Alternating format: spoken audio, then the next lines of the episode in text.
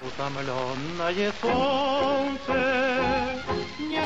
Встретишь ветерочка, милая в садочке. Темная ночь, только пули.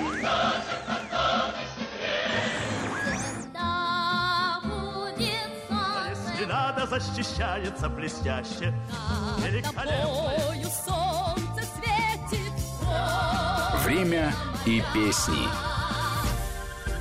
Какие песни? Такое время. Здравствуйте, уважаемые слушатели! В студии Вести ФМ Марат Сафаров и Гия Саралидзе. Это программа «Время и песни». Сегодня 1983 год. Приветствую, Гия. По традиции, справка наша историческая. 1983 год. В Великобритании шахтеры Йоркшира и Южного Уэльса призывают к началу забастовки в знак протестов против закрытия шахт. Это вообще такой знак того времени. Я его очень хорошо помню. Э, даже помню шахтеров из Великобритании, которые отдыхали в Пицунде, в Сухуми и в других городах по профсоюзным каким-то путевкам, которые выделяли из Советского Союза. Я видел этих людей в это время. Организация стран-экспортеров нефти ОПЕК впервые соглашается уменьшить цены на сырую нефть. Цены на высококачественную нефть из Саудовской Аравии резко падают с 34 до 19 долларов за баррель. И это очень сильно сказывается на возможностях Советского Союза, который живет, конечно, за счет экспорта нефти. Многие даже потом считали, что это была спланированная акция, которая и подорвала экономическую мощь Советского Союза. И еще одна история, с которой тоже связывают э, проблемы Советского Союза, президент США Рейган именно в 1983 году провозглашает начало работ по созданию американской системы противоракетной обороны в рамках программы «Звездные войны», которой предполагается использование искусственных спутников для обнаружения и последующего уничтожения ракет противника. После начала размещения американских ракет в Европе представители СССР покидают переговоры по ограничению вооружений, которые проходили в Женеве. СССР совсем скоро объявляет об увеличении числа размещенных на советских подводных лодках ракет, которые нацелены на США. Ну, согласитесь, вообще очень много параллелей с тем, что происходит у нас сейчас. Даже слишком много, я бы сказал. Да, и страшных параллелей. И, конечно, в эстрадной песни, в культуре 1983 года тема угрозы ядерной войны, вот этого глобального апокалипсиса. И как выходы из этого положения борьбы за мир, а это большая, долгая тема еще 70-х годов, идущая в советской культуре, она, конечно, главенствует.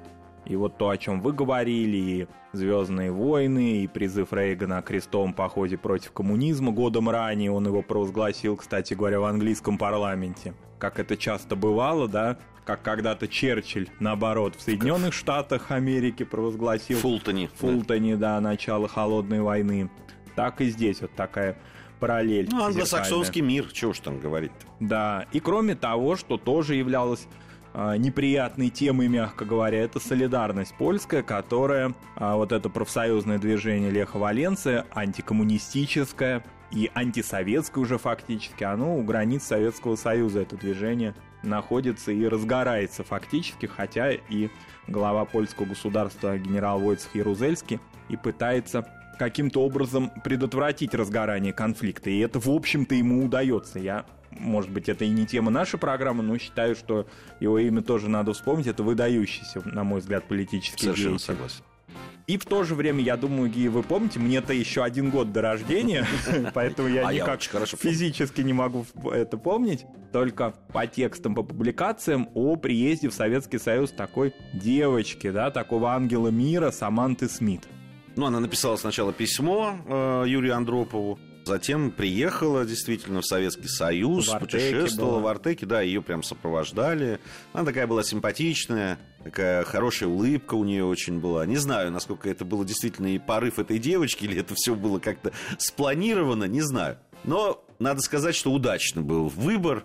Э, Жалко только, что очень печально закончилась ее жизнь. Она прервалась, она погибла в авиакатастрофе. Через несколько лет Через несколько США. лет, да. А, кстати, вот о песне, которой сейчас пойдет речь, я под нее ходил на марш мира. От университета до, э, будучи уже студентом Московского государственного университета, исторического факультета, мы от э, главного здания МГУ шли с плакатами «Миру мир», «Войне все остальное» до, значит, э, парка культуры имени Горького, где проходило уже ну да. Потом сбегали оттуда пить пиво. Потому что она маршевая, конечно. Ну, композитор не вкладывал концовку вашего марша, да, в это? Потому что это, конечно, великая Александра Пахмутова.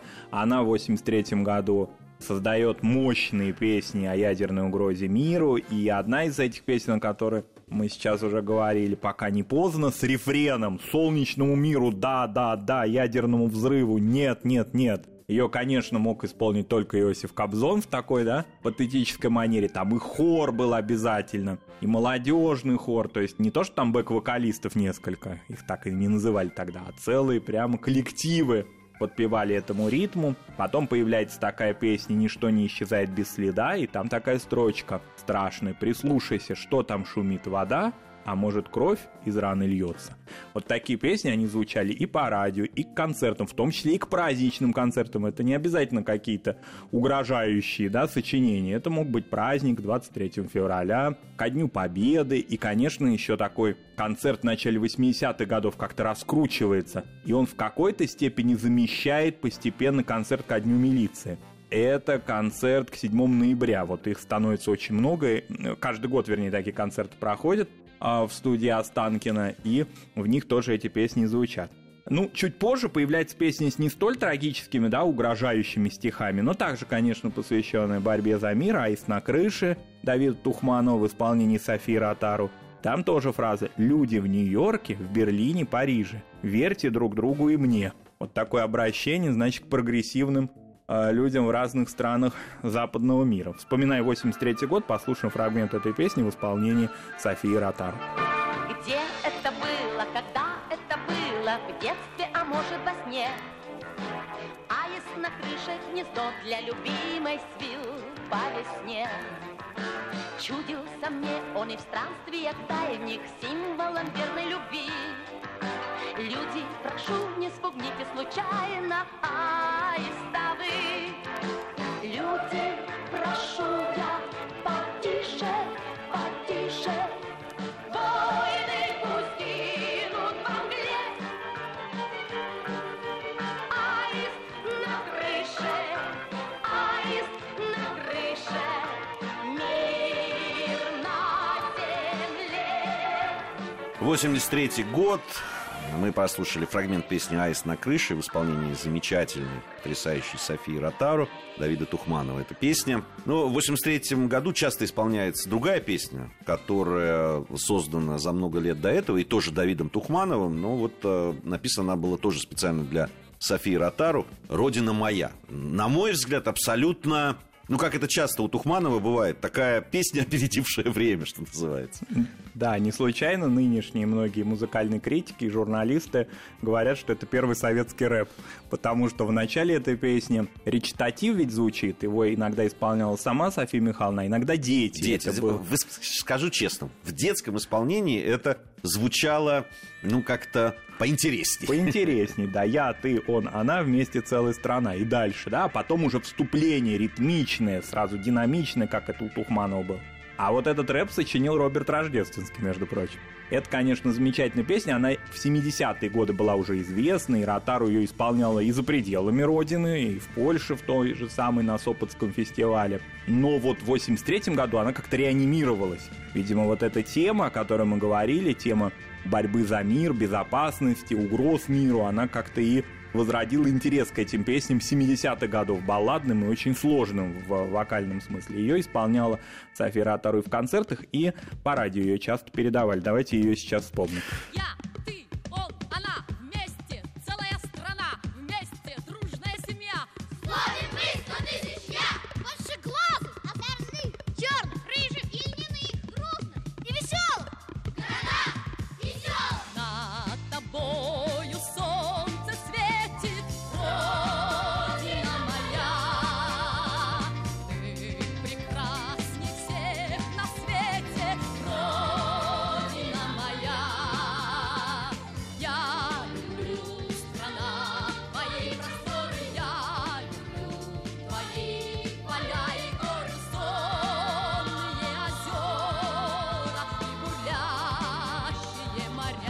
София Ротару, Давид Тухманов, «Родина моя». Кстати, по поводу речитативов. Я очень хорошо помню своего пионерского детства, а это было задолго, до 83 года, к сожалению, уже должен сейчас признаться.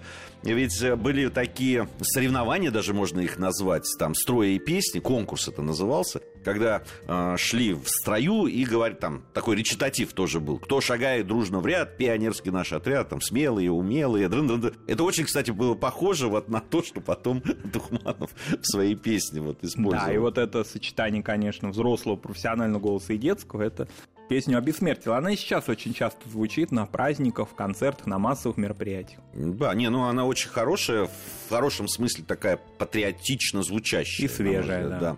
В начале 80-х э, композитор Евгений Мартынов активно выступает на сцене в качестве исполнителя своих песен. Тоже очень интересный, талантливый человек, который, к сожалению, тоже очень рано ушел из жизни. Но вот его песни были очень популярны, особенно у женской части аудитории, так скажем. Да, он приехал в Москву еще в 1972 году из Донецка. Ему очень помогла Майя Кристалинская, он предложил ей свою песню «Береза».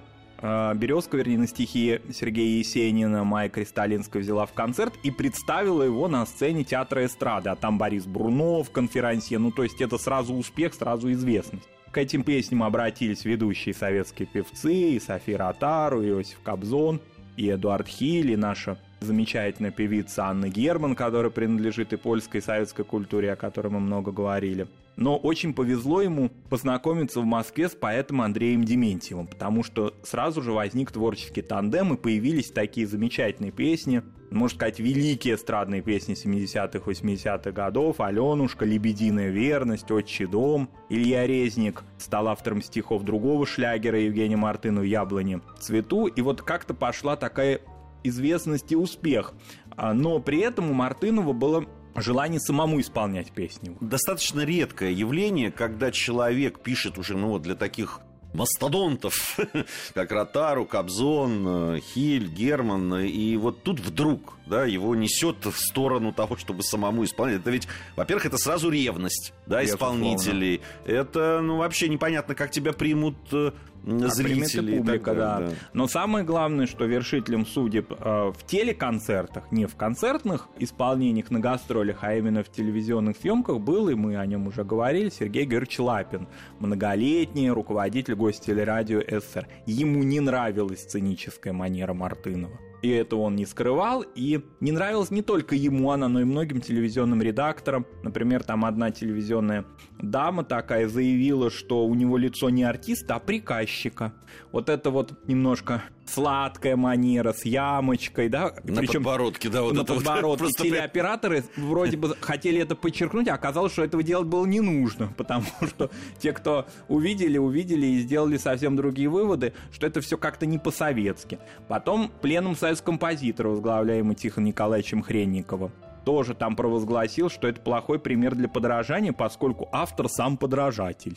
Вот такая формулировка, что нежелательная эта манера в создании гражданско-патриотического репертуара не подходит. Это когда-то Тухманов страдал от этого, День Победы не принимали. Вот эта манера, она и союзом композиторов не приветствовалась. Более того, его туда не включали Мартынова, поскольку у него не было консерваторского образования, такая, такой был аргумент у него. За плечами был Донецкий, по-моему, музыкально-педагогический институт, а это вот не то, что нужно для советского композитора. Потом Дементьев сочинил очень красивую песню Натали о любви Пушкина и Натальи Гончаровой. Она не проходит худсовет. И вот он пошел к Лапину, и тогда все это о Евгении Мартынове и узнал, что скрывалось до этого. Но в любом случае вот удалось все-таки таланту преодолеть разные вот эти рифы. Помогал его земляк-донбассовец Иосиф Давыдович Кобзон, а кому только он не помогал из своих коллег. Александра Пахмутова очень благоволила, тот же Дементьев, а он был влиятелен в тот период времени, потом возглавит журнал он, юность. В общем, как-то вот смо- смог Евгений Мартынов выйти на сцену и... Ну, благ- благодаря коллегам, прежде Благодаря всего. коллегам, Кстати, да. вот мы часто уже в своих программах говорим о том, что тот или иной э, композитор или уже известный поэт э, или уже известный исполнитель помогал своим коллегам, что, конечно же, развеивает миф, что в этой среде царит вот уж совсем такая конкуренция. Да, это есть, она иногда жесткая, она иногда даже, ну, за гранью жесткости и, э, да, ближе к подлости э, поведения людей. Но все-таки действительно большие артисты, большие композиторы, большие творцы, они всегда видели талант и помогали. И об этом надо, конечно, говорить. Безусловно, и это вот то, что во многом утеряно сейчас на эстраде, когда нету преемственности поколений, что ли. Тогда все-таки это была, пусть со всякими ро- рода сложностями, но все-таки семья одна большая. И давайте послушаем фрагмент одной из знаменитых песен Евгения Мартынова «Яблони в цвету». Яблони в цвету, весны творение, яблони в цвету, любви кружение, радости свои. Мы дарили с ними о любви, мы говорили, было и прошло, твердит мне время,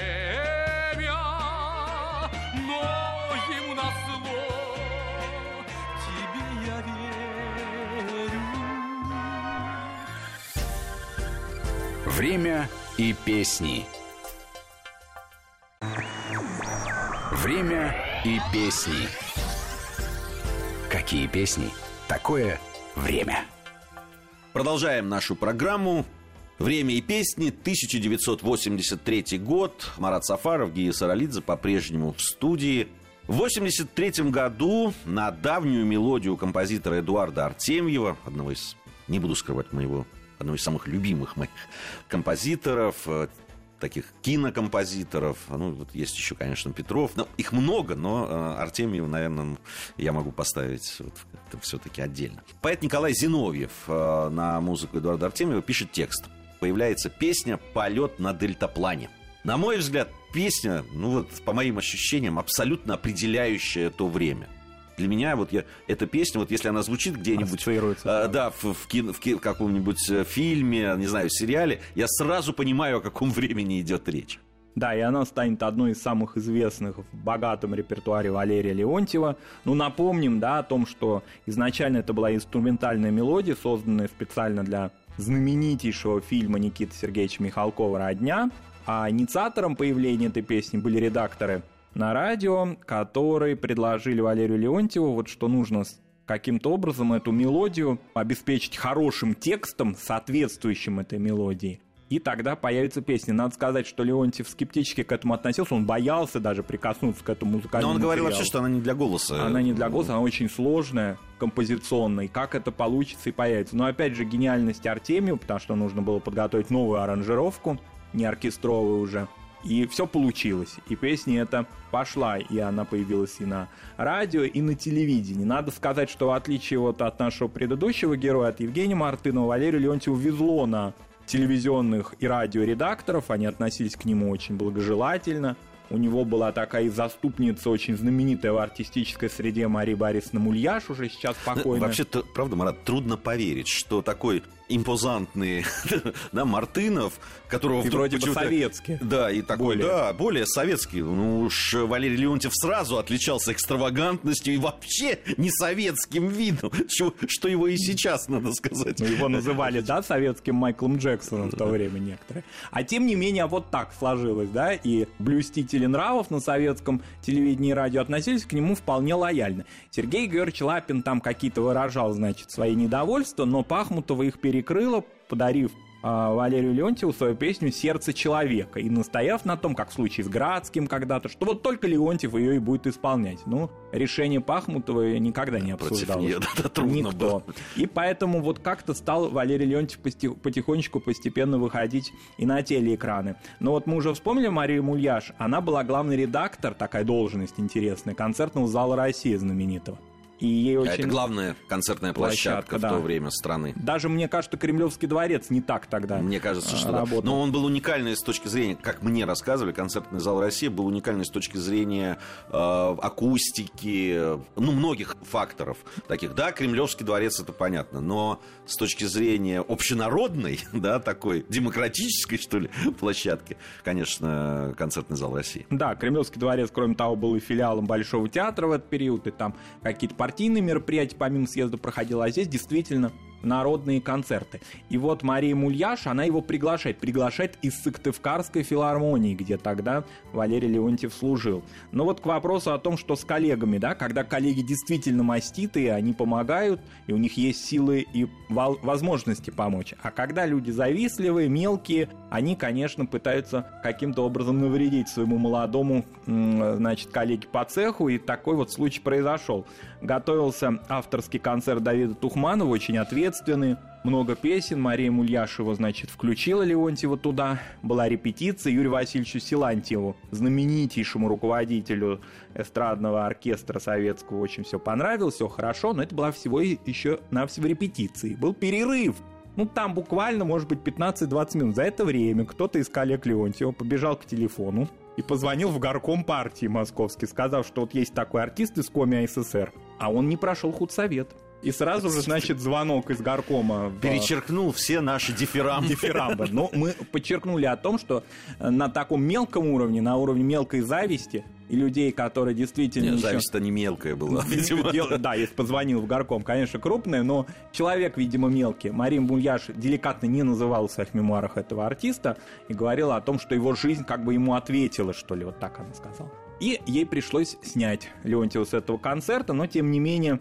впоследствии в том же зале России, ну уже в перестроечные годы, Леонтьев блистал, конечно, в рок-опере композитор Лоры Квин, Джордану с Ларисой Долиной, и это было целое такое событие, поэтому все вернулось на круги своя. Очень интересная история этой песни в продолжении, в перестройку. Рассматривалось в перестроечные годы участие Советского Союза в песенном конкурсе Евровидения. Это уже не Сопот и не Золотой Орфей, а совсем другое. При этом инициатива по отправке Леонтьева с песней «Полет на дельтаплане» принадлежала не Минкульту почему-то, а Министерству просвещения СССР. Вот такой уникальный, удивительный случай. Но ЦК КПСС все-таки не воспринял эту э, инновацию не применительно к Леонтию, а потому что все-таки ну, как-то очень радикально нам еще участвовать в Евровидении. Поэтому послушаем сегодня вспомним эту замечательную песню Эдуарда Артемьева «Полет на дельтаплане» в исполнении Валерия Леонтьева. Между нами память и туман, ты как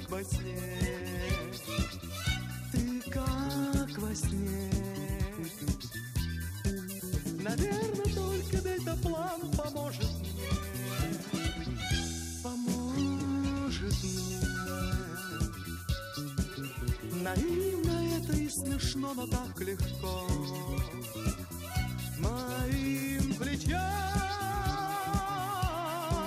уже зовет меня в полет Мой дельтаплан, мой дельтаплан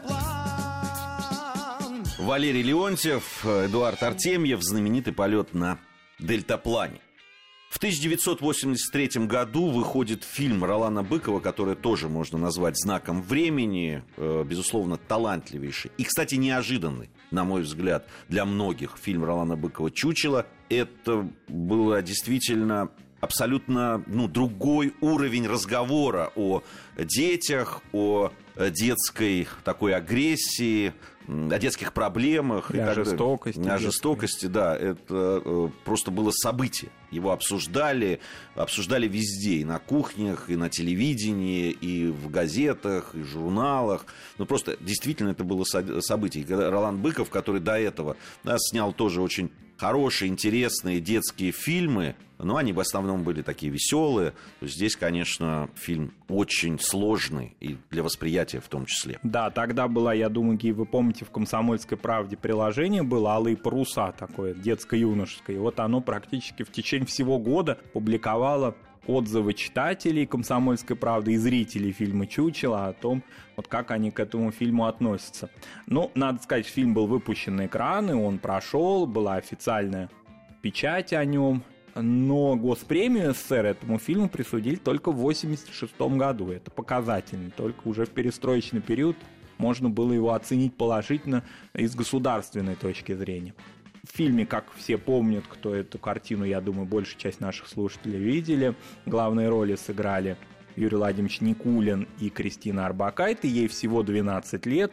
Она, конечно, просыпается знаменитой после этого фильма. И хотя там и нетривиальный сюжет вот этот сложный, и образ Никулина всегда привлекал зрителя, а Никулин в этот период времени хотя и завершается его кинокарьера, но в то же время он пытается сниматься, находить сценарий драматических фильмов. Совсем незадолго до этого появляется картина Алексея Германа «20 дней без войны», один из шедевров Юрия Никулина. Он уходит как-то вот от комедийного такого образа. Все это понятно, но тем не менее, если говорить по-честному, большая часть зрителей, безусловно, приходит на дочь Аллы Пугачевой, потому что такой слух пошел, что она играет здесь главную роль. А музыка там есть, фоновая, модная среди интеллектуалов Софии Губайдулиной, но песен нет в картине. И поэтому в песне года 83 надо как-то показать юную актрису. И придумывается такой, значит, номер. Марк Минков, композитор, пишет на стихи Вероники Тушновой а, знаменитую песню «Все еще будет», и редакторы предлагают Аль Борисовне Пугачевой, которая до этого, конечно, уже работала с Марком Минковым, взять себе, значит, в дуэт свою дочь Кристину Арбакайте. И это первое появление Кристины Арбакайте на всесоюзной уже даже сцене, да, в телеконцерте. И так объявляет диктор. Правда, диктор еще не привык к ее фамилии.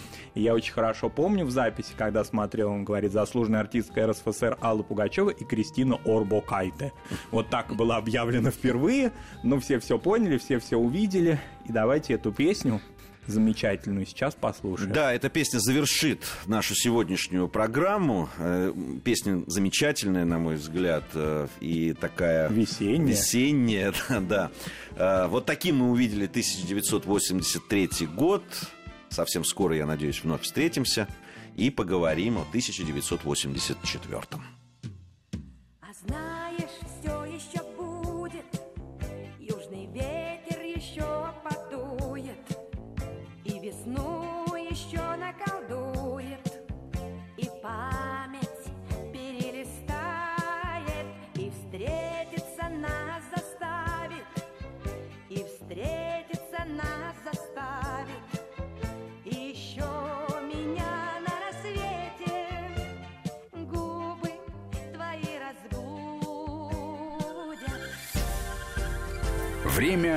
Песни.